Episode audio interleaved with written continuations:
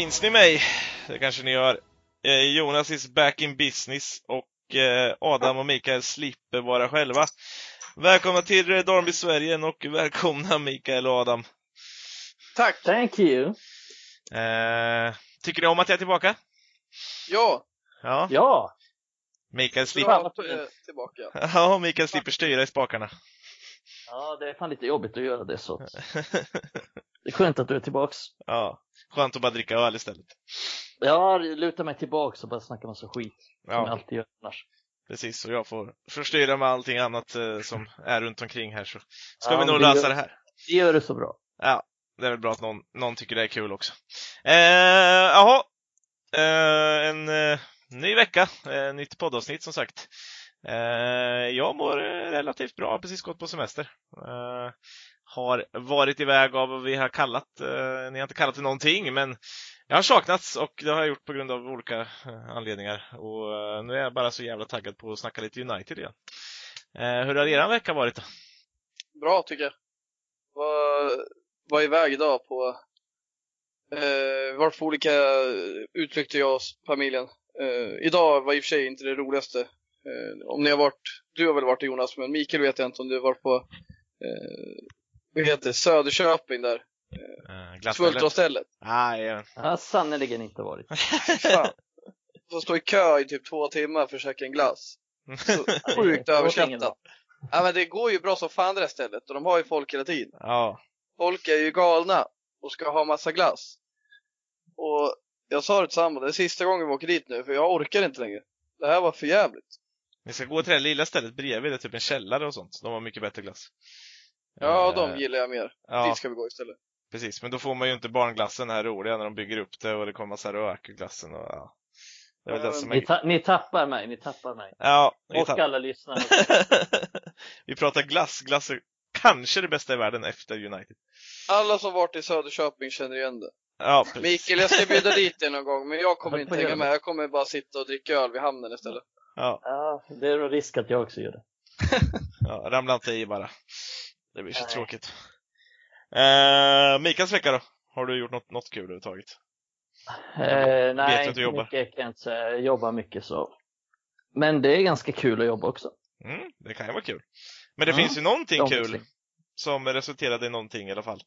Och det är ju att vi, eh, vi säger som att man är något form av Eh, eh, delaktig i det här resultatet. Men Manchester United fixade en tredjeplats. Vi eh, smet oss alltså förbi efter uppehållet här, både Leicester och Chelsea och avslutade på en en respektabel tredjeplats, x antal massa jävla poäng efter Manchester City och x antal jävla poäng extra efter det, efter Liverpool.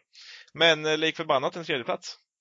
Mm. Det är li lite kul. eh, City hamnar i någon slags ingenmansland. Det var ju typ som tvåa. 20 poäng efter Liverpool och 20 poäng för United. Typ. Ja. Ja, Så det är inte så mycket att spela för under ganska lång tid fram.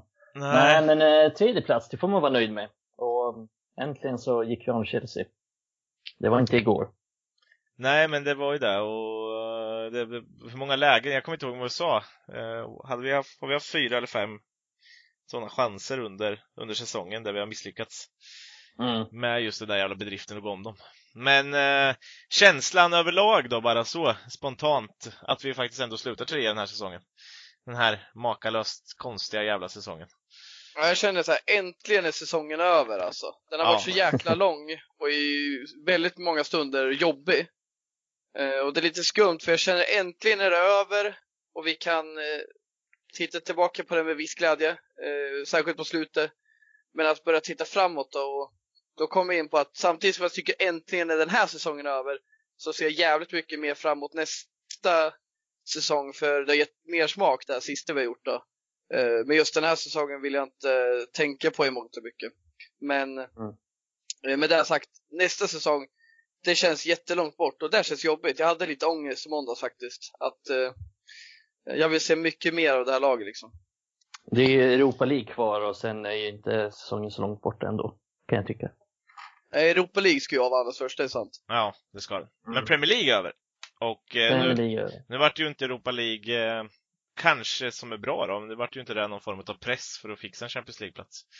Eh, det hade ju varit ett form av eh, eh, vad heter det? Wildcard, eller vad man kan säga. Att kunna få en Champions League-plats i vilket fall. Men nu kan de ju gå ut och spela den utan någon större press. Ja, alltså Europa League var ju vår enda chans en gång för ett halvår sedan. Liksom. Ja, Det var ju var vår enda realistiska chans att nå Champions League.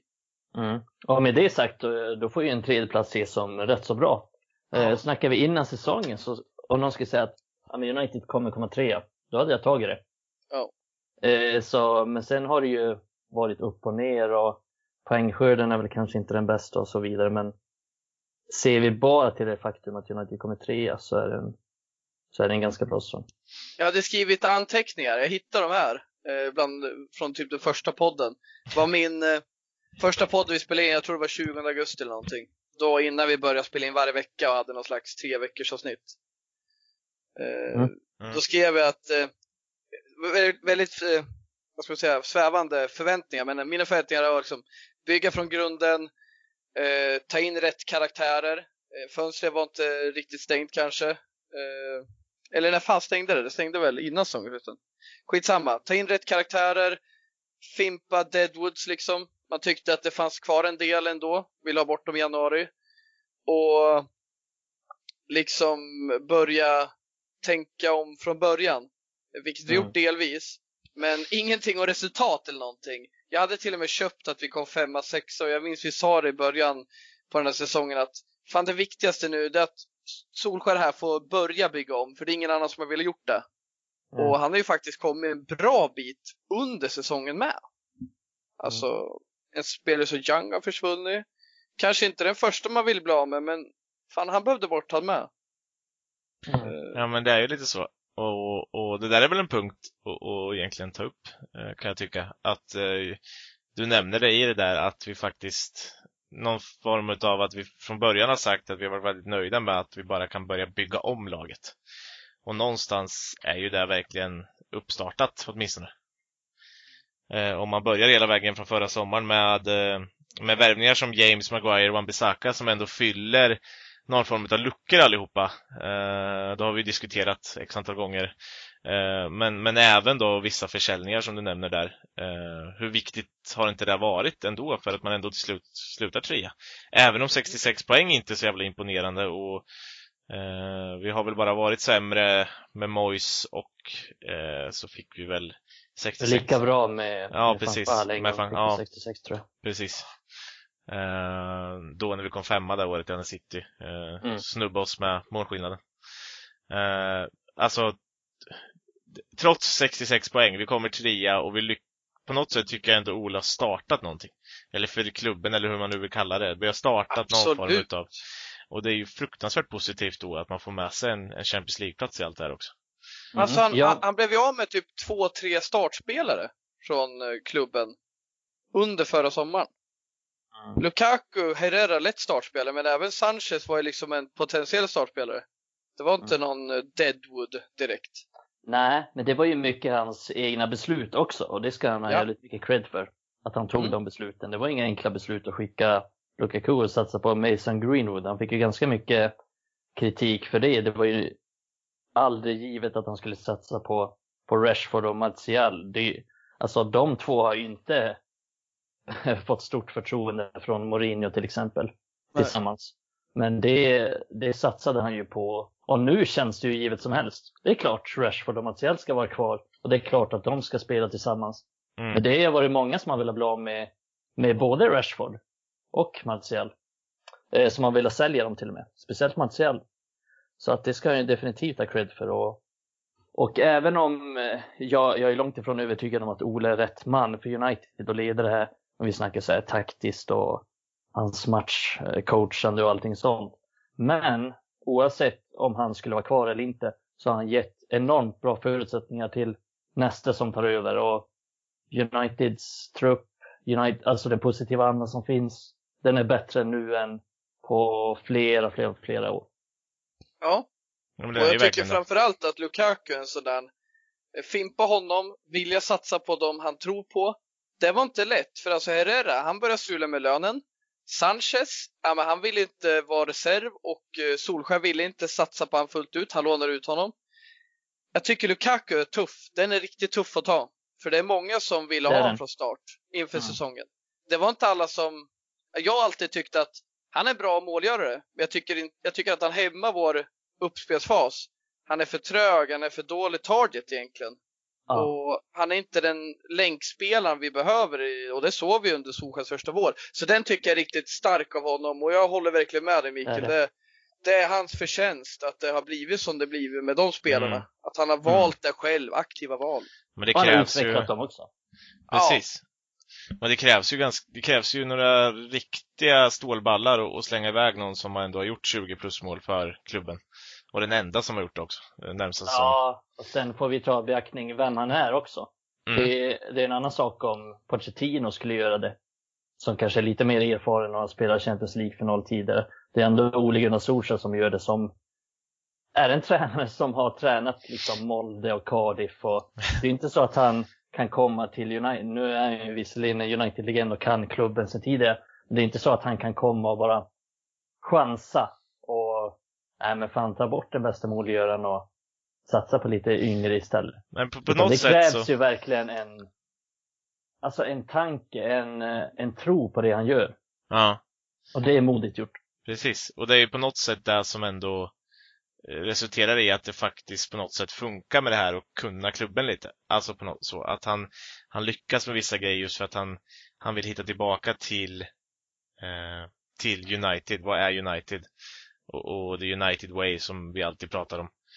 Eh, och och något, på något sätt så, här så har han ju lyckats med den, den lilla punkten. Att ändå vrida runt det här sjunkande skeppet så vi faktiskt börjar luta uppåt lite igen. Eh, börjar rätta ut sig och, och även om det inte är, att det är långt ifrån klart så, så är det ju en bra bit på vägen och, och den här CL-platsen erbjuder ju ännu ett större skutt eh, i att kunna färdigställa någonting i alla fall. Och precis, och som Adam sa också, och, han vågar sälja spelare som, som inte ingår i hans planer och som kanske skulle ha försvunnit redan för länge sedan. Mm. Inget ont om Ashley Young, det tycker jag han, han har gjort ett gott jobb i United men det är ingen spelare som vi ska satsa på. Så att det var, det var jättebra av honom att, att sälja honom. Och, Mm. och det är inget av det som har straffat United direkt. Så att man får, det går liksom inte att argumentera emot det. För att vi har inte saknat Young överhuvudtaget. Även om jag ska säga att Young är en helt okej spelare så har vi inte saknat honom. Och så är det liksom en ambitionslös spelare som Darmian. Solskjaer går fram till honom så här. Tjena Darmian, eh, vill du konkurrera med plats i år? "Eh, Jag vet inte. Ja, vill du bli såld då? "Ja, Jag vet inte. Fan bort med dig. Skeppa Young, eller säga, skeppa Darmian till Parma. Vi kan inte ha en sån spelare. Vi måste ju ha liksom en konkurrenskraftig bänk som vill in och konkurrera. Och det har vi fått till exempel i Williams som har varit och knackat på dörren. Vi har haft det i Greenwood som kanske skulle starta fler matcher men varit hungrig. Det är ju där man inte kände liksom i Darmian till exempel. Nej, precis. Nej, eh, absolut. Och det är ju en... Nej, nej men alltså där, där man ska hyllas för där man, eh, där man hyllas bör och, och, och där ska han ha stor cred, Olle, när det gäller en start i att få iväg alla de här deadwoodsen även om, om man har en, ett par stycken till att skeppa. Eh, men, Men det var inte mycket hyllningar från oss i början på säsongen. Nej. nej men det var ju inte det och jag tänker att det, det, man kan ju faktiskt den här säsongen känns det som att vi har vi har väl bytt skepnad alla tre x antal gånger på vad vi tycker om olika spelare och, olika, och hur Ole hanterar saker och sånt. Någonting vi har varit eh, runga överens över som är en, en punkt att ta upp är väl hur bra han ändå har lyckats få laget att fungera i matcher mot, eh, mot storlagen där vi har eh, behövt eh, ställa om. Eh, och hur bra han gjorde det trots att han till stor del saknat eh, eh, många gånger saknat några stöttespelare och, och, och istället fått ut mycket av vissa andra spelare då, som, som Fred och, och McTominay som exempel. Mm. Eh, Mm. Det är lätt att glömma nu eh, när de inte har spelat så mycket. Speciellt Fred kanske, som var riktigt bra ett tag. Men får inte mycket hyllningar nu, men han var, han var väldigt bra ett tag och det är lätt att glömma bort de insatserna. Alltså Oles goda kontringsspel, det fick vi ju smaka på redan först, första matchen. Och jag var ju fan rätt orolig inför den. Eh, jag tyckte inte alls det kändes så balanserat eh, centralt. Så här. Vi hade McTominay och Pogba från start. Men det räckte liksom mot ett ganska naivt Chelsea. Och så där fortsatte det som du sa Jonas. Det blev sen mot Leicester vann vi också. Och eh, vi vann mot eh, eh, Tottenham City i december. Eh, det är liksom, det är ju fan det som, eh, innan Bruno kom så var ju det som var definitionen på vad som var bra med United. Det var Mm. vårt kontringsspel. Vi tog poäng av Liverpool. Enda laget som lyckades med det under första halvan. Ja. Det stämmer. Det stämmer. Mm. Men det var inte alls lika trevligt i början på säsongen. Vi hade ju liksom vi hade en seger varje månad fram till december. Varje kalendermånad. ja. Vi hade segrar mot eh, Palace, Southampton, Norwich. Nej, förlåt. Förlåt. Palace, Norwich, Brighton och Leicester. Eh, förlåt, vi hade inte alls mot Palace. Nej. Nu börjar vi om. Fan, Vi hade mot Chelsea, vi hade mot Norwich, Brighton och eh, vad var det sista då? Kan du den? Sa du inte Leicester Nej. nyss? jag orkar inte ens tänka. Precis, Leicester. Och det är ju alla lag som är offensiva. Vill ha ganska mycket boll. Framförallt Brighton, Leicester och eh, Chelsea. Eh, och Norwich, naiva, offensiva. Mm. Och Det det passar var också, det passar oss jättebra. Men en seger i månaden och så många jobbiga poängtapp. Det var en sjukt frustrerande höst. Ja, det var det faktiskt. Det var Det extremt. syns ju på, på skörden nu. Det är ju United vann bara 18 matcher, inte ens hälften av matcherna i Premier Mm. League. Och, och kollar vi på till exempel borta statistiken är inte så kul att se. United vann bara 8 matcher på bortaplan. Mm. Och hemmastatistiken, många, många, många kryss. Och inte direkt så att man var obesegrad heller, förlorade två stycken. Så det var, det var sådär säsong eh, på många sätt, men blev en succé till slut. Märklig säsong. Den Ja. konstigaste säsongen på, på hur länge som helst och med corona också. Så det summerar väl upp det här året 2020. Ja, och Mm. liksom Oles största utmaning att möta sådana lag som backar hem. Jag sa Palace att vi vann mot dem. Vi var fan inte ens nära på att vinna mot dem. Alltså Palace, Southampton, Watford, Villa, sådana lag.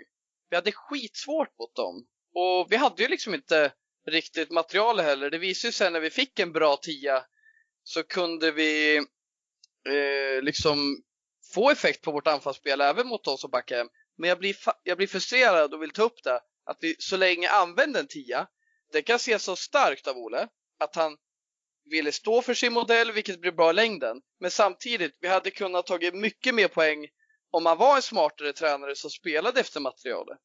För jag köper att han vill ha en, en, eh, vad heter det, en formation som han tror på. Men hur fan kunna tro på Pereira liksom i nummer 10-rollen? Det, det är liksom, det är något han ångrar och ser tillbaka på tror jag. För Pereira fick ju inte spela någonting under våren. Nej. Det var ju liksom, det var ju så genomskinligt. Han snackade ju om honom en gång i tiden som bara, jag ser att han utvecklas hela tiden. Man bara, va? Nu Mm. visar det sig. Han har ju inte spelat någonting. Han tror inte på honom. Han var tvungen att använda honom. Mm. Han, Ja, det kan ju vara så att han ins ja, det kan ju vara så att han har insett nu att okej, jag gjorde ett misstag som startade så mycket med den formationen. Exakt. Det tror jag i. Det vet vi ju aldrig. För det är inte så att han kommer gå ut och säga det att nej, jag borde aldrig ha startat med Pereira. Det vet Nej. vi inte. Eh, Rimligtvis så har han väl insett det, hoppas jag.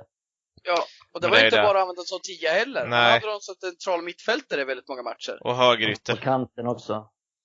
Ja, men kanten var väl inte ett jätteproblem ändå. Det var ju såklart tråkigt att ha honom på planen. Men framförallt centralt mittfält var ju ännu värre än tian. Ja, När han och. Fred var centrala mittfältare. det, är, det är liksom, det är affischen för vår höst. Det är Fred och Pereira på mittfält tillsammans. För även fast Fred var väldigt bra, så tillsammans med Pereira så var de, det var värdelöst var det. Ja, det är två yra Brasse mittfält, det låter ju bra. I- Yvigt mittfält. Och kulminerade ju den här jävla kryssmatchen mot Sheffield United. Med Mm. de två tillsammans. Fan vad dyrt det var. Och med Phil Jones och en trebackslinje bakom. Och, eh, ja, det har varit, det har varit mycket. Den matchen, eh, den matchen skulle man kunna ta som någon jävla form utav eh, han, han testade ju en hel del taktiker under, eller en hel del, men han har ju provat runt lite, framförallt under den där perioden som vi är inne på och, och nuddar vid. Eh, med att till Mm. exempel en, en 3 slash 5 backslinje och, och, och hur han då skulle sortera upp det. Vi hade ju en, en spelare som kanske har varit en av våra viktigaste eh, på andra delen då, om man säger vår, sommar här nu. Eh, i Nemanja Matic som inte spelade mycket fotboll under den där perioden. Eh, och, och han var inte med så mycket. Istället så, så, så hade vi slängt in en typ form av Pereira och en Fred för att prova att spela en, en, en fembackslinje även mot ett lag som Sheffield United. Eh, där vi automatiskt nästan visste att vi skulle styra, eh, styra boll. Eh, och skulle få hög press. Eh, så väljer man. Så att han, han har ju testat mycket Ole och, och till slut någonstans så har vi alla märkt hur mycket han älskar sin 4-2-3-1 eller om man vill säga 4-2-1-3. Eh, men, men det har ju också varit har ju också varit någon form av det här eh, dvalan vi har levt i. Eh, och, och vad det har gjort så osäkert för oss till exempel att sitta här och spekulera i hur, hur vi ska starta i nästa match. Eh, samtidigt som jag vet att eh, både du och jag Adam har nämnt det i alla fall några gånger att vi har gillat den här tanken i att spela en trebacks, eh, tre mittbackar. Och att Ja. vi har en del spelare som faktiskt passar för det också. Jag gillar den framförallt innan vi hade Bruno, för då var vi så jäkla svaga centralt. Mm. Eh, det var det var i vissa matcher som det funkar väldigt bra med McTominay och Fred och det var ju när vi fick kontra. Och i en sån här formation, när de två egentligen bara ska vinna boll, eh, slå upp dem, inte ha så jäkla mycket boll, eh, så tycker jag att det funkade bra. Och jag tycker egentligen att vi, eh, vi, vi blir hämmade i vår offensiva effektivitet med Bruno på plan i en sån formation. För då ska vi ha mer boll. Och det tyckte jag vi märkte mycket mot eh, Chelsea i FA-cupen senast vi mötte dem.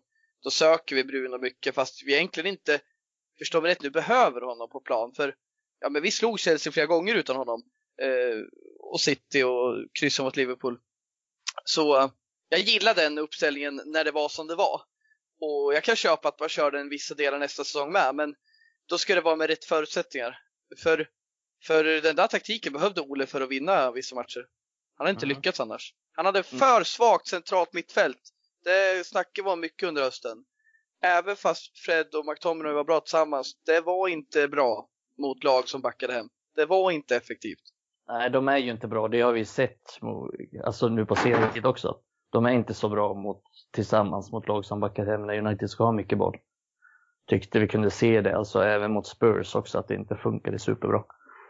Även Mm. om man inte ska döma dem på, på en match efter ett långt uppehåll. Men jag tänkte på när vi snackade om trebackslinjen så hade det nu blev det ju aldrig så, men det hade varit intressant att se, eh, se Daniel James som, eh, som wingback i, i 3-5-2. Och det fick vi aldrig riktigt se, så det hade kunnat, kan ju vara något till nästa säsong.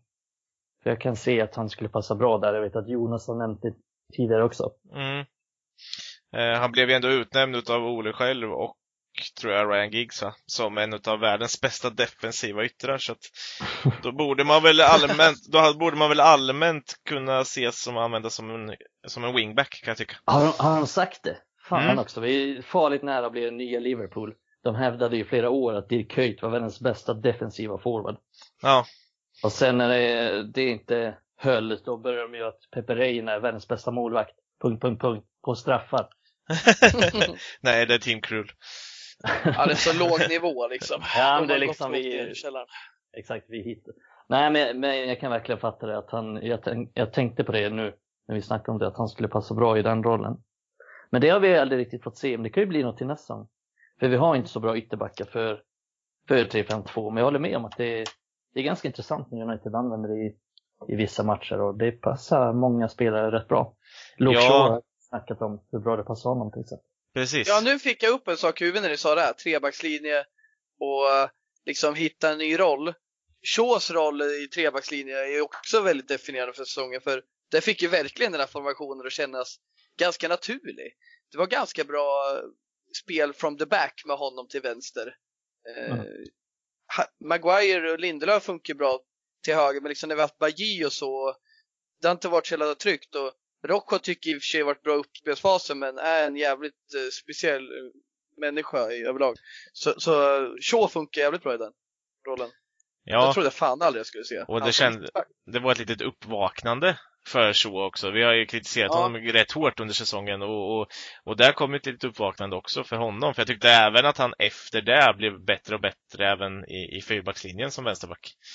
Eh, Mm. vågade kanske lite extra, även om det finns mycket kvar att hämta så, så, så får man ju ett grepp på varenda halmstrå när det gäller våra eh, kära ytterbackar och den offensiva kvaliteten. Så, ehm, just där, jag tycker att han gjorde väldigt bra och när han var där inne att han kom med de här inverterade eh, i löpningarna som, som Sheffield United till exempel är så, så um, relativt kända för just nu. Att deras yttermittbackar kommer på eh, löpningar och det gjorde ju Shaw ganska mycket när han var när han faktiskt spelade som en eh, vänster mittback i den där trebackslinjen. Mm. Men vi snackar ju om det, eller jag snackar, vi snackar om Shaw en del i fyrbackslinjen också. Och jag nämnde i en tidigare podd att jag tycker att han har tagit en lite annorlunda roll när han har spelat vänsterback. Eh, han har blivit, det är nästan som att han är en defensiv mittfältare ibland och täcker upp för eh, bland annat Bruno och Pogba som, är lite, som var lite mer offensiva. Rashford har ju ogärna jobbat hem särskilt mycket heller så tycker jag han, han har blivit nästan som en defensiv mittfältare som är där och städar på halva halva så att säga.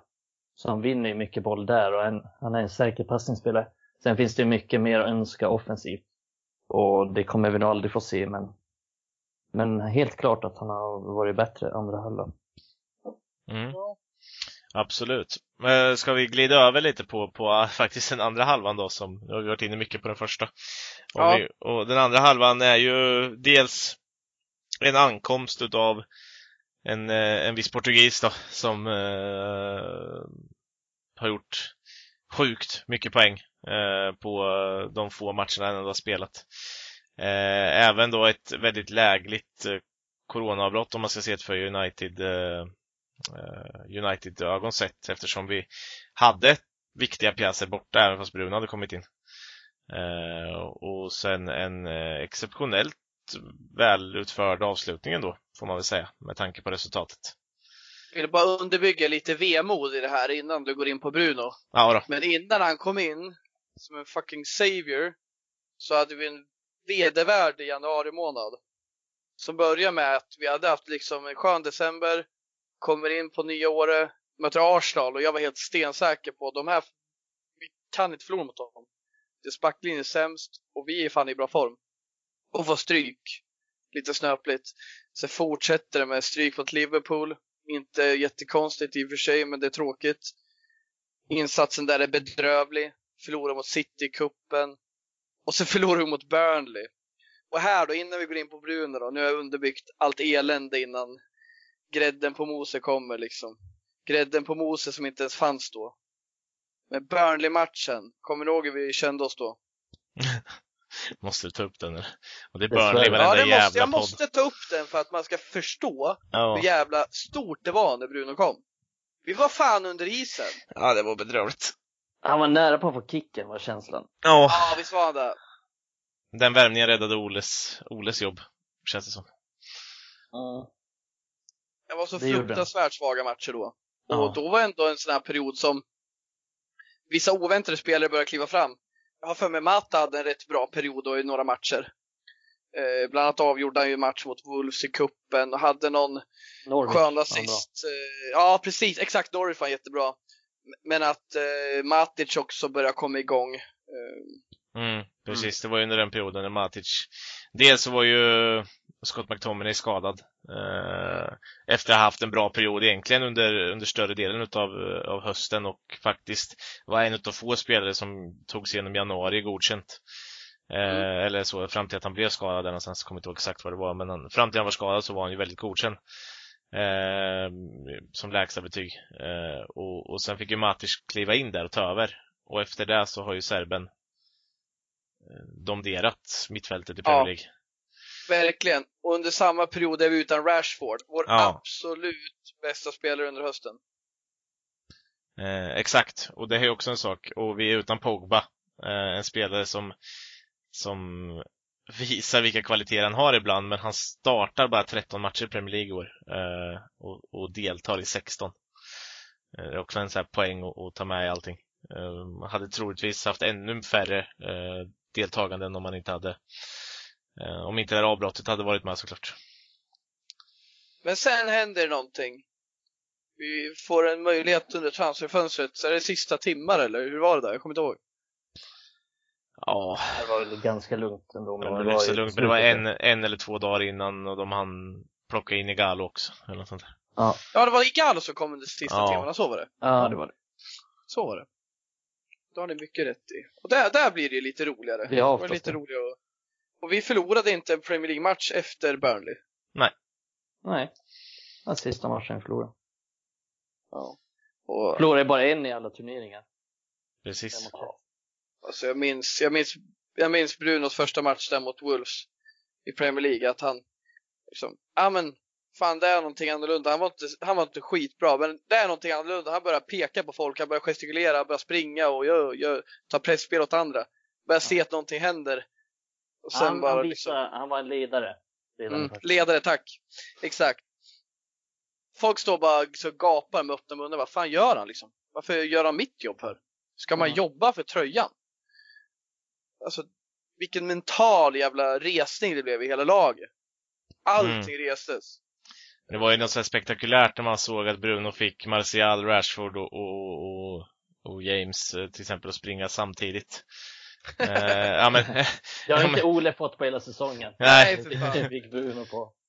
Han fick. Martial att börja springa ens. Mm. Och Matic var uppe och pressade högre än Martial något enstaka tillfälle och sådär. Och man bara, vad i fan händer? Eh, och vi vann bollar. Och det såg fruktansvärt bra ut. Verkligen. Och Igali är också så här rolig att ta upp. För han kände ju verkligen när han kom att ah, ja, men vi behöver en anfallare, men det här är väl ändå inte vår nivå. Men han har övertygat mig, verkligen. Han har gjort precis det jag vill. Kommit in och kämpat och gjort mål. Eh, för en ansenlig summa såklart. Men Ja. fan! Det känns också kul. Kom, jag minns ju så väl den här jävla kaxiga inhoppen mot City. När han kommer och tar ner en boll från 200 meters höjd och eh, håller bort sin försvarare. Han är sköna killar som kommer in med lite hjärta och eh, det har vi saknat i mångt och mycket. Vi har spelat mycket spelare som kanske haft hjärta men inte så mycket hjärna. De här har haft båda två. Mm, det stämmer. Och, Indeed. Indeed. eh, ja, och alltså man får ju man får ge det vad det är. Det, och det får väl ändå vara någon form av eh, sista punkt också då. Att vi, om vi säger Igalo där, vad han erbjuder, så erbjuder han ju faktiskt en form av rotationsmöjlighet. Någonting som saknades under större delen av året och som vi fortfarande klagar en del på, men som faktiskt ändå Igalo är. Eh, Han är lite annorlunda typ också. Ja. Precis. Eh, Och utan honom hade vi inte haft någon anfallare på bänken. Kanske Demani Mellor liksom. Mm. Eh, och då hade Greenwood varit vår andra, men då hade kanske han suttit mer på bänken för att kunna hoppa in som anfallare. Ja, eh, det finns många aspekter att rida och vända på, men jag tror man till slut ska hylla eh, lånet utav Odion Igalo ganska stort, för jag tror han har varit eh, bidragande till väldigt mycket. Eh, som inte bara är att spela fotboll. Eh, sen ska vi säga att jag tror fortfarande att han har gjort mål i varenda match han har startat. Så att eh, det är ett ganska bra facit. Det är bra. Mm. Det är det. Kommer vara nöjd med. Ja, vi får se om han kan dunka dit lika snyggt mål mot, eh, mot Lask här i nästa elmatch också. För jag Mm. kan nästan gissa på att han kommer få en chans att spela. Ehm, ja, vad säger ni? Ska vi eh, rulla vidare till våran nästa punkt som vi hade tänkt att gå igenom, eller? Det tycker jag. Då tycker jag att vi gör så.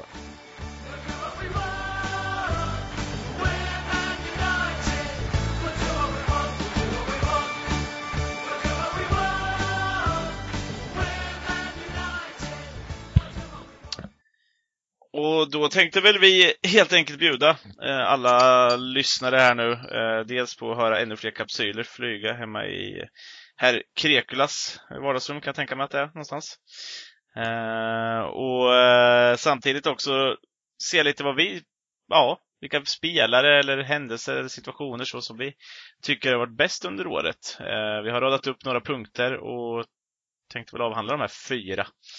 Eh, och det är lite säsongens punkt, punkt, punkt stuk på det. Eh, och vi börjar väl med säsongens överraskning. Manchester United ögon sett då. Eh, och ja, jag lämnar ordet till Adam Stenberg som kan få börja Mm. orera om där. Nej men överraskning, då känner jag ändå liksom att ja men det är fan mycket som överraskar oss den här säsongen.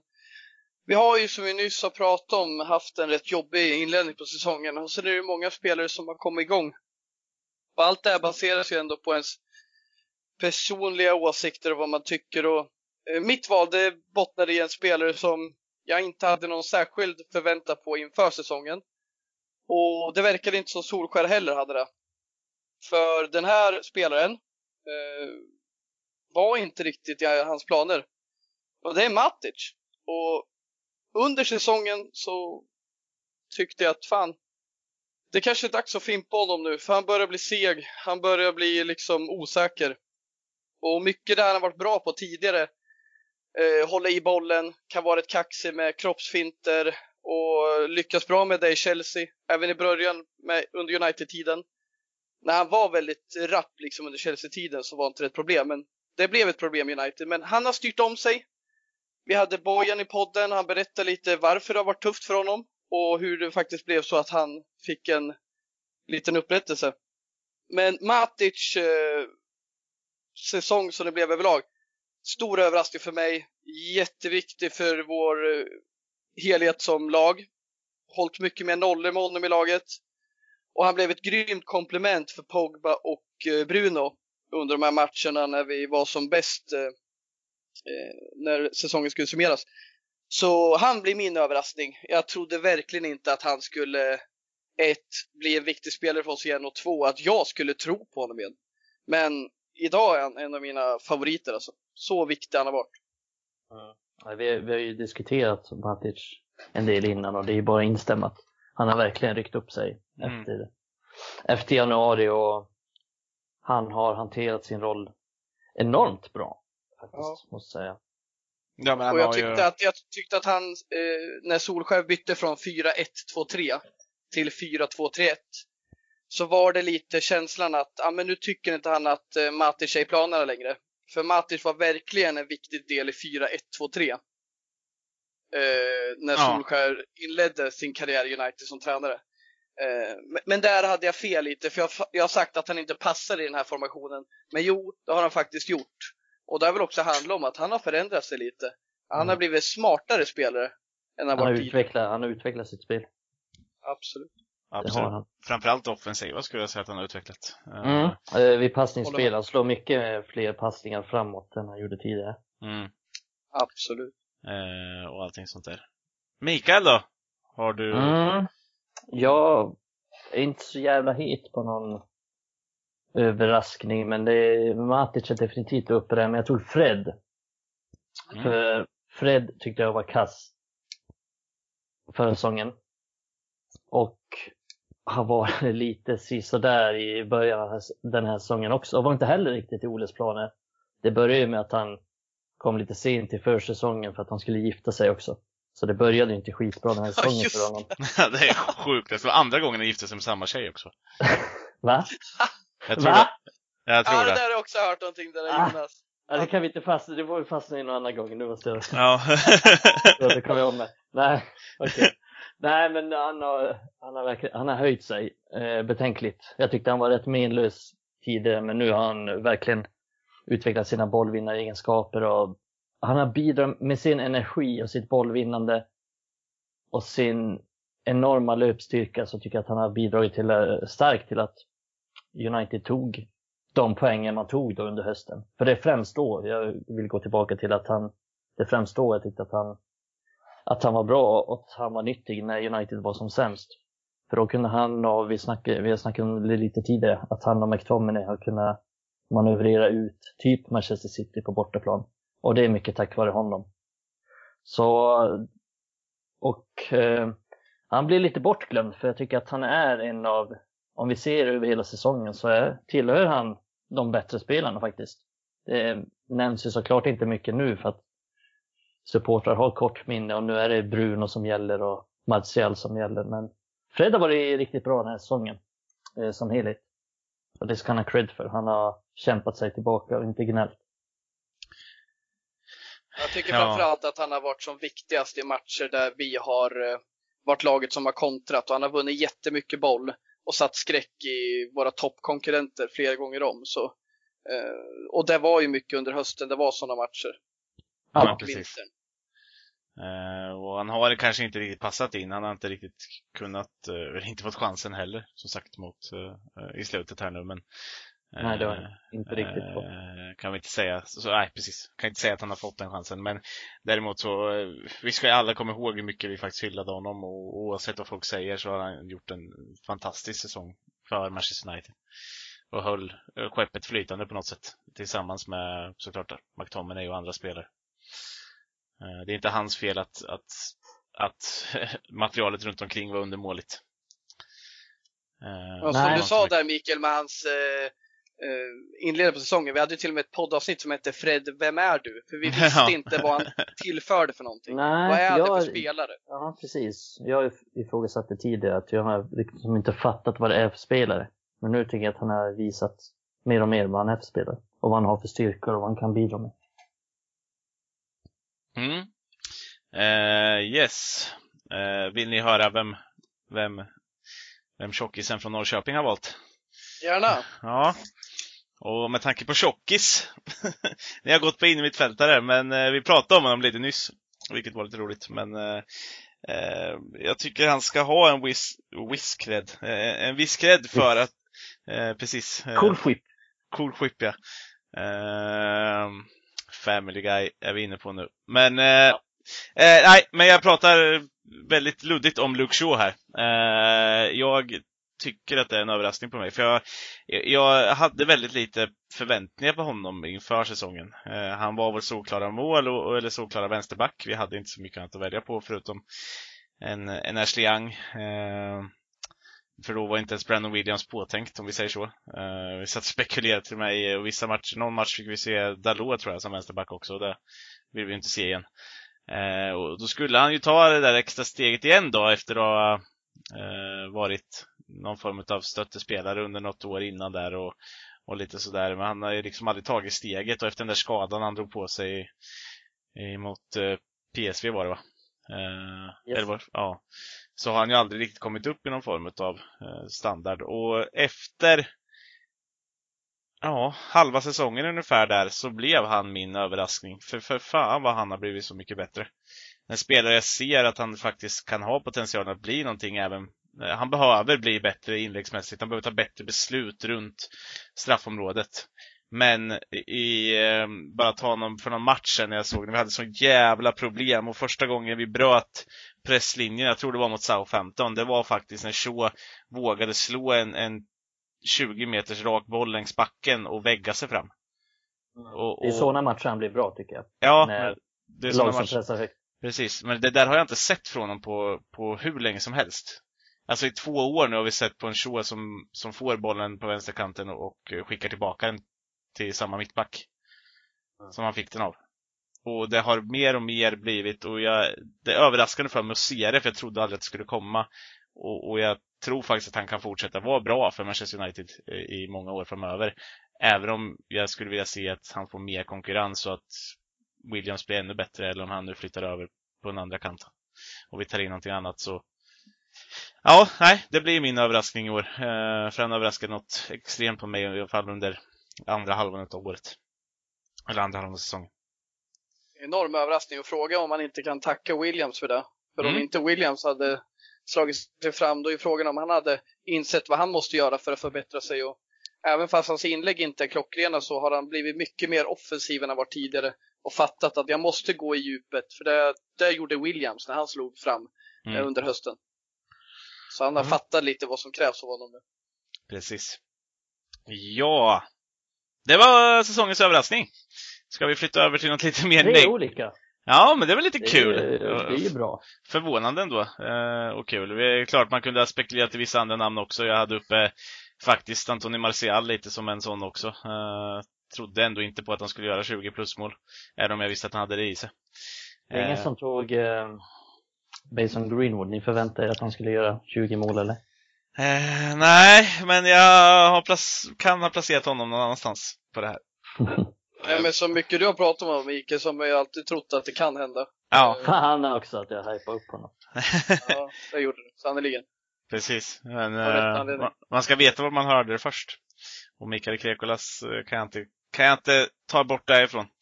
Jo, det, du, ja, du har nog rätt där Adam, att eh, han, han och Mikael har lyckats hypa upp honom lite för mycket.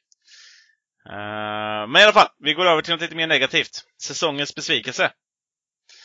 Eh, och ja, jag kan väl starta på den här då eftersom jag var sist nyss. Ja. Eh, och ja, säsongens besvikelse för mig, kanske man kan ta en spelare, man kan göra allting sånt. Men jag har på något sätt rundat upp det där i att jag, där jag har varit så otroligt besviken över, det jag har slitit mitt hår mest över under hela den här säsongen.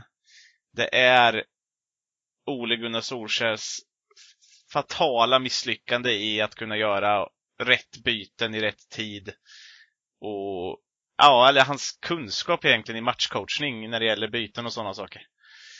Eh, det blev min besvikelse för att jag kunde inte säga att en spelare var en större besvikelse än just det. Eh, och, och det har visat sig så många gånger att han har varit så fruktansvärt eh, dålig på den punkten.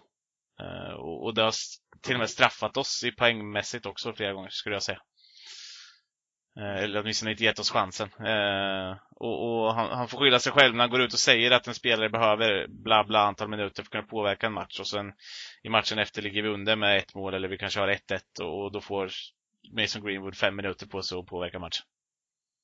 Ja, det, det, det, det är för mig korkat och, och, och dåligt och dumt. Så där någonstans hamnar min besvikelse. kan man ju bara instämma på. Det har varit väldigt mycket. Mm. Väldigt många situationer då man funderar på varför ett byte kommer så sent och så vidare. Eh, Mm. Bra spelare på bänken under hösten. I alla fall bättre. Med tanke på hur dåligt material vi Mm. idkade. Så absolut, det har gjort mig galen med. Ja. Också la, eh, laguttagningar, startelvan också. Mm. Det är vissa som fick chans på chans trots att de inte förtjänade det. Så det tyckte jag var märkligt och det lönade sig inte heller. Man kan inte säga att han fick rätt.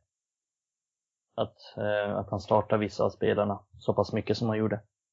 Precis. Och det kunde man se ti- tidigt också, så det var väldigt märkligt. Och en stor besvikelse. Mm. Ja, men jag kunde ju lätt suttit och skrivit eller sagt eh, eh, Andreas Pereira på det här men samtidigt var inte han en så stor besvikelse för mig för jag trodde inte på honom sedan innan. Så att, Nej, det är inte hans fel att han blir uttagen. nej. Han gör ju sitt bästa, får jag anta. Han eh, gör så gott han kan. ja, Ja. eh, det är bara Han är inte bara bättre. inte bättre än så. Men det förväntade mig mer från Solskjaers och, och tränarstabens beslut. Yes. Eh, lite halvtråkig men ändå eh, var där jag slutade någonstans. Eh, så att jag, jag lämnar över ordet eh, till ja, Adam, du kan väl få köra två eller? Mikael då? Nej, Mikael Då får kör köra. jag sist den gången. Ni Ja, vill men- inte ens höra min. Är det så? Okej, Go då tar for vi min it. då. Kör Mikael. Jaha, okej. Det var, jag sa så mest för att jag tog in i sista stunden. Nej, jag, jag tog, eh, det går inte att komma bort från de Gea som säsongens besvikelse. Tyvärr, jag ville ju kanske säga något annat men det går inte. Man har haft så pass höga förväntningar på honom. Och visst, han var inte helt klockren förra säsongen. Men man hade ändå den förväntningen att han, okej, han- nu kommer han tillbaks Eh, i gott slag. Men nej, han har fan bara blivit sämre och det är jävligt oroväckande för att han, visst han drar på sina enorma räddningar ibland. Men han gör sådana misstag som han aldrig har gjort förut i United. Och det är, okej han kanske gjorde någon sån första säsongen i United, men sen dess har han inte, nu gör han rena tavlor på långskott. Det har han aldrig gjort förut i United. Och det är, det är inte det han har gjort sig känd för. Om man säger så. Så det, det är svårbegripligt och han är den största besvikelsen. För han Mm. har, man tänker hela tiden att det är tillfälligt. Men det är inte tillfälligt. Det har blivit en, det har blivit permanent nu och det har blivit en trend nu. Ja, Han gör vana. mycket misstag. Ja, nu har Okej. förväntningsribban för honom sänkts. Ja. Så är det ju. Vi, har- Ja, vi har varit inne lite på det här till exempel med att man, att man alltid känner att det finns ett hopp om att eh, Greenwood gör mål när han får ett skottläge, om vi exempel jämfört med Pereira i början av året. lite samma sak har det förvrängts för mig när det gäller de Gia. Att förr så tänkte jag om de skjuter dem från den här distansen, det släpper aldrig de Gia. Om den inte sitter Nej, uppe i man var krysset. ju helt säker på att han skulle ta allting. Man tänkte bara så här, skjut för fan. Man bara garvar när någon tog ett skott från 30 meter för att man vet att de Gea släpper inte in sådana. Mm. Men nu har Men nu är det det... ju rimligt. Ja, Nu är det rimligt att de nu är man ju lite rädd att han släpper in sådana här skott istället. Mm. Även strumprullare. Eh, Ja, det var man aldrig någonsin förut. Jag har aldrig varit så Nej. säker på en målvakt på långskott. Vi kan snacka van der Sar, aldrig. Det sker mycket bättre på den typen av skott. Så att det, nej, det är kaos med honom nu. Det är det. Och eh, ja, det är klart någonting de måste lägga in i beräkningen när vi pratar Henderson de Gia i framtiden. Mm. Eh, Ja, det är det för vi kan ju inte lita på honom. Och... Ja, det, det är svårt att argumentera det mer med än att han, han gör för många misstag. Många grova misstag dessutom. Det är inte så att det, okej det här är halvdåligt, utan det är bara ren och skär tavla. Mm. En Rembrandt! Va? Nej, släkten är värst. Eh, ja! Nej, men eh, Adam då? Har du något nytt eller har du något gammalt? Jag hade med de Gia på min bruttolista. Eh, Men det blev ett annat val. Och det har jag gjort så här A-stora listan, stora pergamenten rullar ut på golvet. Eh, när det kommer till besvikelser. Men eh, det är mitt val, det bottnar i att under hösten så spelade vi 4-2-3-1 och Solskär envisades med att ha en tia, även fast vi inte hade kvalitet. Vi avverkade spelare som Pereira, Lingard, Mata, fick ingen effekt på dem. Och det jag funderar på mest, och jag utgår från det, vad har gjort mig besviken flest gånger, det är så få chanser Gomes fick eh, innan han lämnade klubben. Och jag har ju sett han några gånger, tyckt han varit jättespännande innan han eh, liksom fick chansen i tröjan, för jag såg honom under försäsongsturnén, tyckte han var bra. Har hört Mikael prata om honom och har sett klipp. Han är för bra för att vi inte ska ge honom mer möjligheter. Och det har varit min stora besvikelse. Vi har pratat om det mängder tillfällen i podden. Vi har snackat om det i vår interna grupp. Ge han chansen liksom. Det kan inte bli värre än att ha en, en Lingard som gömmer sig. Eller en Pereira som trampar på bollen och inte vet vad han ska göra. Eller en omotiverad Mata. Det är min besvikelse. Det har gjort mig så ledsen. Och jag, jag blir fan lite ledsen när jag tänker på det. För Mm. Säg vad man vill om honom. Han har haft sina utmaningar. Han kanske aldrig skulle bli något. Men han fick inte chansen. Mikael har snackat om det flera gånger, följt han nära. Men det är under all kritik och det kommer jag ha svårt att smälta. Eh, för jag tror att han kommer bli bra. Och det är inte hela världen faktiskt. För vi har Bruno och Pogba som bra eh, tior. Men jag hade kunnat haft han på bänken med tanke på att vi kommer ha Pogba och Bruno från start. Och kunna ta in han. Och även i matcher där lagen backar hem och så. Där vi kanske behöver ha lite mer finess än fart. Då hade jag gärna sett honom till och med på en kant i vissa matcher. Men det kommer vi förmodligen aldrig få se och det är vad jag tänker på. Mm. Ja, det, är, det är lite märkligt. Eh, bra att du tar upp det. För att det är inte så att eh, man kan ju ändå köpa det. Okej, Ole tycker inte att han är bra överhuvudtaget. Men det är ju faktiskt så att United har erbjudit honom ett, ett ganska bra kontrakt. Ganska bra lön och så, men är, han vill inte tacka ja till det för att han inte har fått spela tillräckligt mycket. Så det är inte så att United inte försökte få ha kvar honom. Det är bara en eh, enig besvikelse i att han aldrig fick chansen. Och den chansen kan man ju köpa att han inte får om man har Pogba och Bruno framför sig, men det hade han ju inte. Han Mm. hade, som vi nämnde tidigare, han hade Pereira och Lingard som var dåliga hela tiden, men ändå fick starta match efter match. Så det är väl det som är din besvi- stora besvikelse Adam, antar jag. Det Absolut. kan jag hålla med om. Han var så jävla frän i försäsongsturnén. Då fick jag faktiskt Mm. spela lite mer än eh, andra spelare eh, på Ja. samma position. Jag tyckte han var asfrän. Och, Ja, men han gjorde mål mot Spurs och var, Mm. var bra under försäsongen, så jag tycker det är, det är jättekonstigt att han inte... Men det är väl, det är svårare. Man tror man behöver visa lite mer som, som ungdomsspelare. Om vi ser på, jag nämnde det redan innan, men han tog med Marcus Rojo till försäsongen och spelade honom som vänsterback. Men Brandon Williams fick inte följa med till exempel. Sen slog ju sig Williams förbi ändå till slut. Men det, jag tror att det krävs lite mer för att han ska våga ta sådana beslut. Ja, och jag, jag köper, jag tror ju någonstans inte att kanske Gomes räckt till alla gånger på träningar och sådär och att han Mm. inte har klickat riktigt med tränarstaben. Men det hela grundar i att vi har haft usla tior. Fruktansvärt dåliga tior som inte har levererat. Så han borde ha fått fler chanser. Och hade han bara fått kanske fem fler eh, framträdanden så hade jag kunnat gett mig en, förstått lite mer. Men nu, nu sitter jag här Mm. med ovissheten. Exakt. Precis. Och det är väl det vi har tjatat om hela tiden. Framförallt vet jag att vi har gjort det i, i gruppen och allting sånt. Att han minst hade kunnat fått fler chanser. Och de chanser han har fått, eller fick, de var ju knappt på hans egen position om man säger som, som just tia. Utan han fick starta någon match mot konstgräs i Holland eh, som vänsterytter och lite sådär. Ah, ja, precis. Det var oftast på kanten. Eh, ja, och vi vet alla hur svårt hela laget hade på det där konstgräset. Mm. Eh, så att det, ja, nej. Svårt, svårt att säga att man inte är besviken.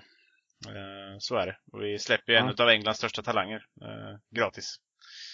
Ja. Eh, Ja. det, det enda vi vet. Eh, eh, då har vi avhandlat besvikelsen och det negativa. Och Mm. går in på punkt fyra som är säsongens eh, höjdpunkt. Och ja, det är väl inte mer än rätt att, eh, att det är Mikael som får börja nu då. Oj, får jag det? Ja. Tack. Jag, en, eh, har en höjdpunkt här. Och min höjdpunkt är, kanske inte så överraskande, Mason Greenwood. Att han gör eh, 17 mål i sin debutsäsong. 17 mål! Ta in det några sekunder nu innan jag fortsätter. Han gör 17 mål och han eh, startar knappt några matcher känns som. Det är först nu han har blivit ordinarie efter uppehållet. Så det är, det är helt makalöst bra. Det är, även om jag hade stora förhoppningar på honom och visste att han får han chansen, då kommer han, han kommer göra mål. Men jag trodde aldrig att han skulle göra näst, närmare 20 mål, vilket han nog kanske kommer kunna komma upp i om han spelar Europa League nu. Så att det, det är helt klart säsongens det, det mest positiva vi kan eh, hitta här. Och, och det är så kul och, och kul att se honom komma fram och en egen talang och han har varit i klubben så pass länge och, och han är så självklar och han är så han är så fin i sin roll, han är så graciös i allting han gör så att han är en sån spelare egentligen, man, man behöver bara se honom några sekunder så ser man hans klass, även om han inte gör någonting speciellt. Man ser bara det i touchen och sättet han är och, och allting så. Så det är, det är helt klart mitt val. Mm. Absolut. Jag är, eh, är helt enig och jag kan nästan säga att jag eh, kan väl ta min då före Adams. Jag vet inte vad du har valt Adam, men eh, jag har valt exakt samma. Mm. på, på den basisen att jag, det är en höjdpunkt att se en sån spelare. Vi, vi pratade om det här vem som skulle bryta målrekordet och vi var inne på, jag vet att folk, det var ju som uppe där när Rashford gjorde mycket mål att om han skulle klara av det. Eh, Han är för dålig målskytt för att göra det tror jag. Ja, precis. Och vi, vi hade ju ett helt avsnitt nästan när vi avhandlade det i en halvtimme. Eh, och, och att vi slutade någonstans där, att du slutade i alla fall Mikael, att det, det är Greenwood som kommer göra det istället. Och alltså den, den killens avslut och det här bara att man hinner med två touch i vissa lägen och sen drämma dit den ändå. Och kraften och pondusen och allting sånt där. Det är bara att man skulle vilja ha det ännu mer ibland och det är därför man vill ha han som nia just för att jag tror att han skulle bli ännu mer inblandad i straffområdet. Det känns som att han är sylvass där inne alltså. Eh, Han lär ju knappast göra färre mål. som nia. säsong. Nej, precis. Eh, och han kommer Det få starta fler matcher, eh, skulle jag gissa på. Eh, det Och han kommer ju bara bli bättre såklart. Han kommer Ja. inte bli sämre. Ja, han är för bra för att vara på bänken. ja, precis. Eh, nej, riktigt, eh, riktigt bra höjdpunkt. Eh, och, och man ser ju bara fram emot eh, ännu, och se ännu mer utav, utav den killen. Det är lite kul för Ole fick ju massor av frågor om det på en presskonferens. Bara, är du förvånad över, då hade Greenwood just gjort två mål i någon match eller något sånt. Bara, är du förvånad? Bara, Nej. Han blev nästan förvånad över att journalisterna var förvånade.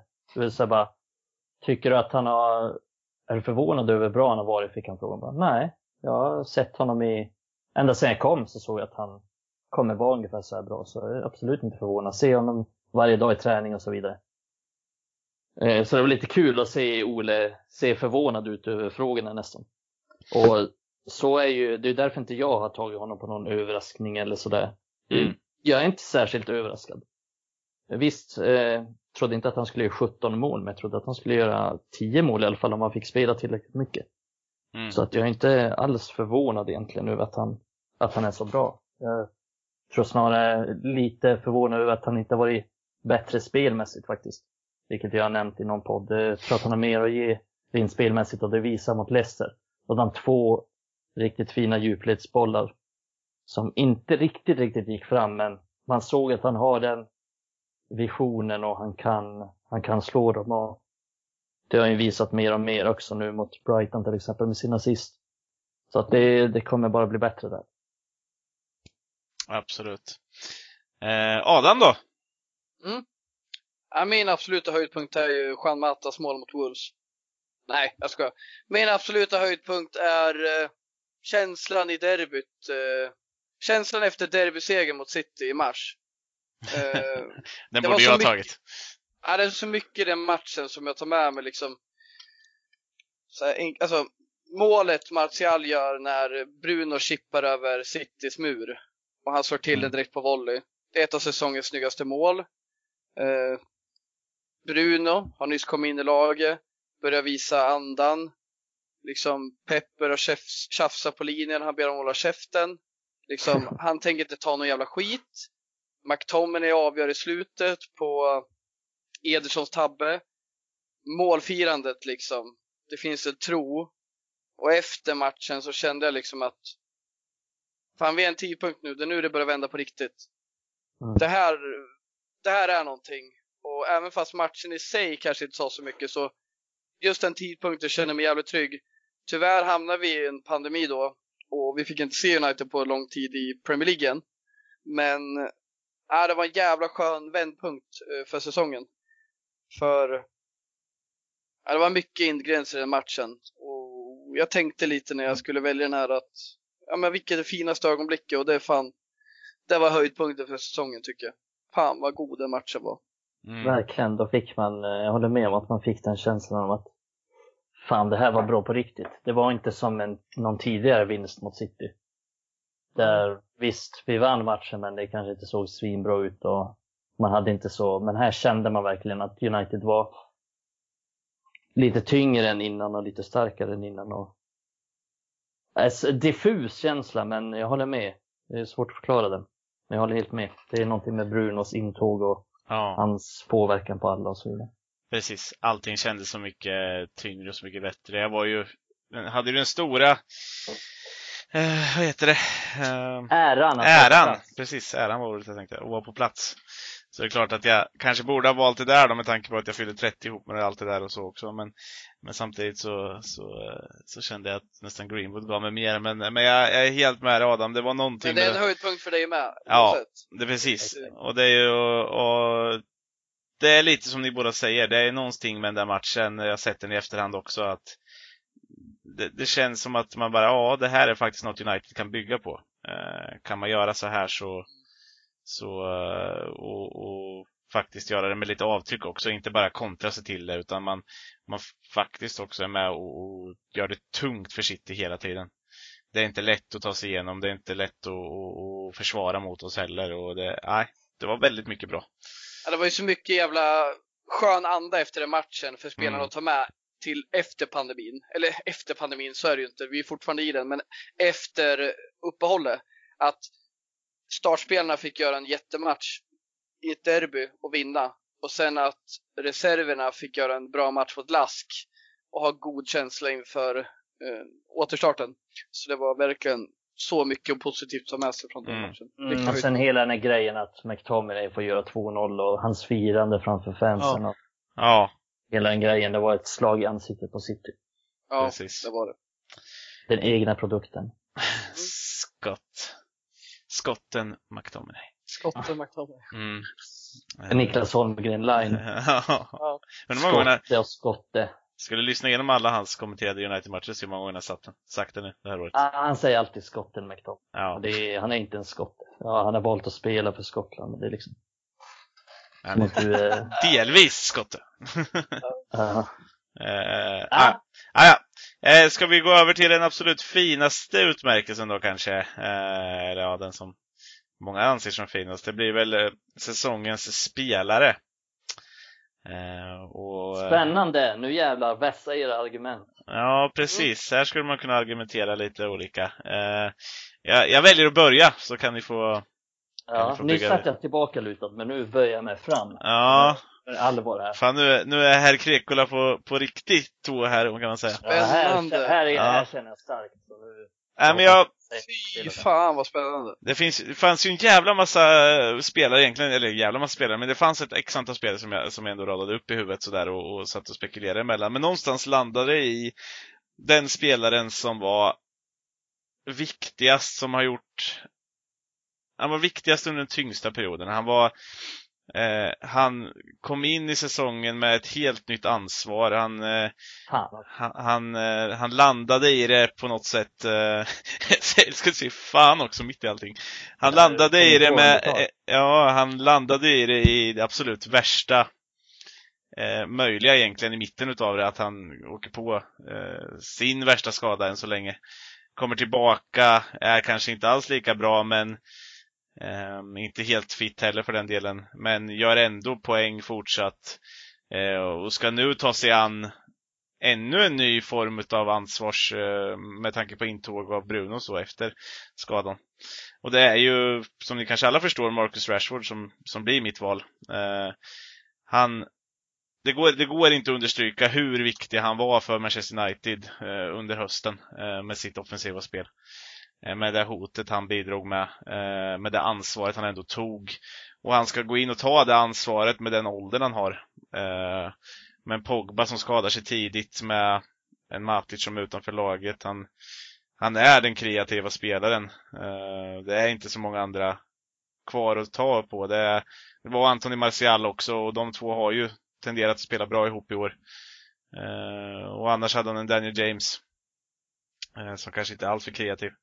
Och bakom sig en Luke Shaw eh, under större delen av året. Det är fantastiskt bidragande, bidrag det här året och, och jag tror att han kommer bli livsviktig för Manchester United i fortsättningen.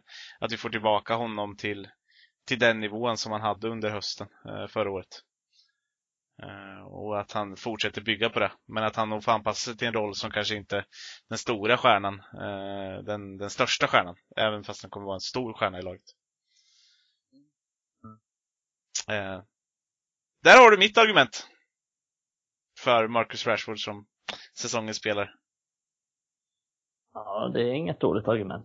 Inget dåligt val heter Nej, ni vart nästan lite tysta. Ja, det var förbluff. Det är bra liksom. Bra. det är bra. Det är bra. det är Vem har du då? Ja, precis. Ja, den jag har valt tänker så här. Hur den här spelaren höjde ribban för hela laget. Hur han fick oss att börja tro på något vi faktiskt inte trodde på. Han var den saknade ingrediensen i laget som fick oss att börja leverera i den matchbild som vi har svårast i den här säsongen. Hur han fick alla spelare omkring sig att tro på sig själva tro på laget.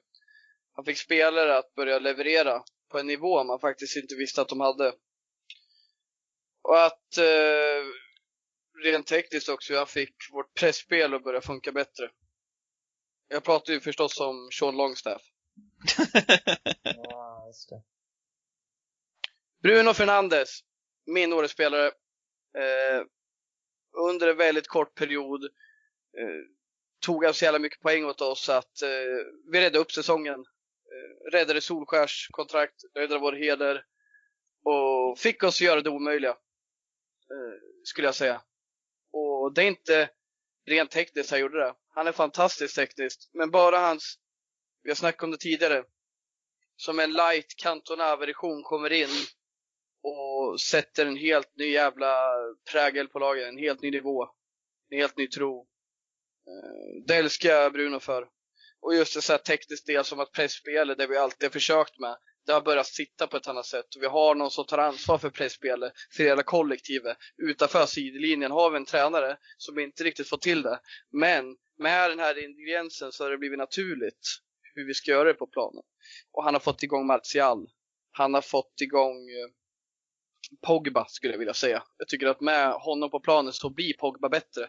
Även fast tekniken kanske gör Pogba lite hämmad så tycker jag ser så oerhört eh, tryggt på framtiden med honom i laget. Och framförallt en tia. En riktig tia. Mm. Ja, det, är, det är ett intressant val. Det är, det är bara att hålla med om att han har gjort ett stort avtryck i United. Enormt Precis. avtryck på kort tid. Men kanske framförallt utanför planen. Eller kanske på planen men på ett annat sätt. Rent än mentalt. man hade förväntat sig. Exakt, rent Mm. mentalt. Däremot så kan jag inte hålla med om det. Jag kan inte hålla med om att den som har gjort 14 matcher är säsongens spelare i Premier League. 14 av 38 matcher. Så det tyvärr kan jag inte hålla med om det även om jag förstår din poäng. Och sen tycker jag faktiskt att de sista tre, fyra matcherna av de 14 så var han inte särskilt bra heller. Eh, men det är svårt att snacka, snacka bort det. Han har varit enormt bra och gjort enormt mycket poäng. Och, så det är inte så att jag försöker ta ner hans prestationer. Han har varit mycket bättre än vad jag och förmodligen ni också hade kunnat tro. Ja, men det är sant. Han har inte varit bra de sista matcherna, men jag tror att laget hade varit sämre som kollektiv utan honom på planen Mm. då. För som du Ja. nämnde, det är mycket han gör bara att vara där. Men Det är, som en jävla, det är som en eh, förskolelärare när den är ute på rasten liksom. Helt plötsligt börjar alla sköta sig. När de går iväg då börjar alla löpa amok. Och börjar Ja. gå utanför ramarna och släppa alla regler liksom. Men det är Ja, lite som fan, vi det är pratade en om. bra liknelse. Jag som jobbar mycket som förskollärare också så. Fan, det är en bra liknelse. Tack Adam. Ja, men Tack vi pratade själv. lite om det där Jag i gillar gruppen. liknelser. Att eh, hade inte Bruno Fernandes varit på, på plan när Greenwood vann bollen och att det var Bruno Fernandes som fick den där bollen utan vi säger att det hade varit Pereira som spelade mycket hösten. Nej men han hade ju tagit med sig bollen och spelat under till Rashford på vänsterkanten istället. Eller skjutit. Ja. Eh, ja men ni förstår vad jag menar. Det, det är ju en Ja, liten sån nej. grej. Det är en individuell kvalitet som ändå finns där även fast han kanske inte presterar på absolut högsta nivå. Nej, så är det ju verkligen. Eh, och, eh, det var en spelare som var med på min, min bruttolista också, men jag, jag föll lite på det där som Mikael nyss nämnde, att man spelar lite för få matcher för att bli säsongens spelare, även om han var så pass jävla bra. Jag tror att han vann interna assistligan till slut också. Ja, men jag köper det argumentet, det, är- det är sunt. Eh, Det är bara att liksom, det gäller ju vad man gör med matcherna och vad det Mm. innebär också. Det är så jag tänker, men det är klart, det är ju, man har ju större anledning eh, att välja någon spelare med många matcher, men Ja. jag förstår, som sagt. Men det, mm. Mm. Och jag har ju valt Rashford också då. Jag tycker att han har varit bäst genomgående den här säsongen och, och det är framförallt då på hösten han bar oss när vi var som, som sämst. Och han gjorde avgörande poäng i 10 av 22 ligamatcher innan sin skada. Alltså direkt avgörande poäng i 10 av de 22 matcherna. Sen gjorde han poäng i flera av de andra matcherna också. Men eh, de var inte direkt avgörande. Men så det säger väl en hel del om hur mycket poäng bara han inbringade till United. Och hur bra han var när de Mm. flesta andra svek. Och hur mycket skit han fick av, av egna supportrar som kallade honom den nya Danny Welbeck, Trashford, var någon trend på Twitter. Eh, och då tycker jag det, då blir man extra imponerad av en så pass ung kille som, som bär ett Manchester United på sina axlar under hösten och sen har han kommit tillbaks och varit bra. Eh, inte bäst, men han har varit bra, genomgående bra över hela säsongen tycker jag. Precis. Så att det, sen var det några som var där konkurrerade. Bruno, absolut ett alternativ. Eh, Martial, absolut ett alternativ. Matic. Men det blir ju också någonstans, ma, ja, Jo. jo, jag- ja alltså, jag tycker Matip var bra men jag ser inte honom som ett riktigt alternativ till, till säsongens spelare. Men sen får vi också Rashford, han gör 22 mål, flest av alla. Eh, han gör 10 assist, sammanlagt i alla turneringar, näst flest av alla. Så det är sådana saker. Han, han gör avgörande insatser och i den svåraste positionen, vilket är att göra mål eller spela fram till mål. Det är det svåraste man kan göra. Mm. Och det har han gjort regelbundet under den säsongen. Mm. Han delar den interna skytteligan med, med Martial i Premier League och den interna Mm. assistligan med Bruno. Mm. Eh, 17, 17 mål och 7 assist i Premier Mm. League. 22 mål och 10 assist i alla turneringar. Så Ja. tycker han har varit mycket bättre äh, än man kunnat förvänta sig också. Han är en överraskning också. Absolut. Ja, det är riktigt. eh, Ja. Men som sagt, många bra spelare. Mm. Martial Ja, definitivt nämnas. Fred Vi- snackade vi om innan. Fan Mm. Bissaka. Mm. Många vi tillägger där med Rashford också, att vi var ju väldigt dåliga en period när han blev skadad. Vi tappade mycket. Det, vi, Mm. det som gjorde oss bra innan Bruno kom sådär och ja, men vi Mm. var lite uddlösa ett tag. Han skadade sig väl mot Liverpool, jag för mig, i januari. Eh, ja, det var väl efter den matchen. Nej, ja precis. En sån här match som Burnley saknade som fan och så. Men, Ja. Ja, nej, det var, det var hårt eh, ett tag där. Eh, det var det. Och eh, han, nej, det var en otroligt viktig spelare och jag, min röst kommer åtminstone falla kvar på honom, även om jag tycker att Brunos insats kanske var den viktigaste för oss. Så sett. Mm. Eh, Men det är lite intressant. Jag såg ju på både, vi gjorde en, en sån undersökning på Twitter och det var ju nästan typ 600-700 som har svarat på den. Och sen såg jag en, en omröstning på Red Café också. Då hade, jag tror att på båda de hade Rashford typ så här 12-15 procent av rösterna. Mm. Bara. Mm. Och Bruno hade typ 50 procent. ja, men Mm, det är så för det är- lite för Rashford såklart. Men jag köper ju Mm. att folk väljer Bruno för utan det här förvärvet, utan hans insats, då hade vi aldrig nått Champions League. Eh, Nej, nej, nej. Det, det, det hade aldrig. Rashford lyckats med, men däremot Nej. vad han har gjort över hela säsongen får man ju med i beräkningen. Men det Bruno har gjort är ju något liksom, det är anledningen att vi sitter i Champions League och inte är nöjda med Europa League någonstans. Ja, det är han. Han var men, tvungen på det, det, är liksom, det är väldigt många olika plan i den här diskussionen. Och det är Mm. mycket att ta in så jag Ja. köper att det är mycket på Bruno, men jag tycker inte 14 procent eh, är värdigt Rashfords insats, så att säga. Nej, precis. Det, min poäng var väl lite att det, jag förstår ju att Bruno uppmärksammas och jag håller med om att han har definitivt varit en av säsongens bästa. Även om han bara spelat 14 matcher i Premier League så är han topp tre eh, Uniteds bästa spelare i Premier League den här säsongen.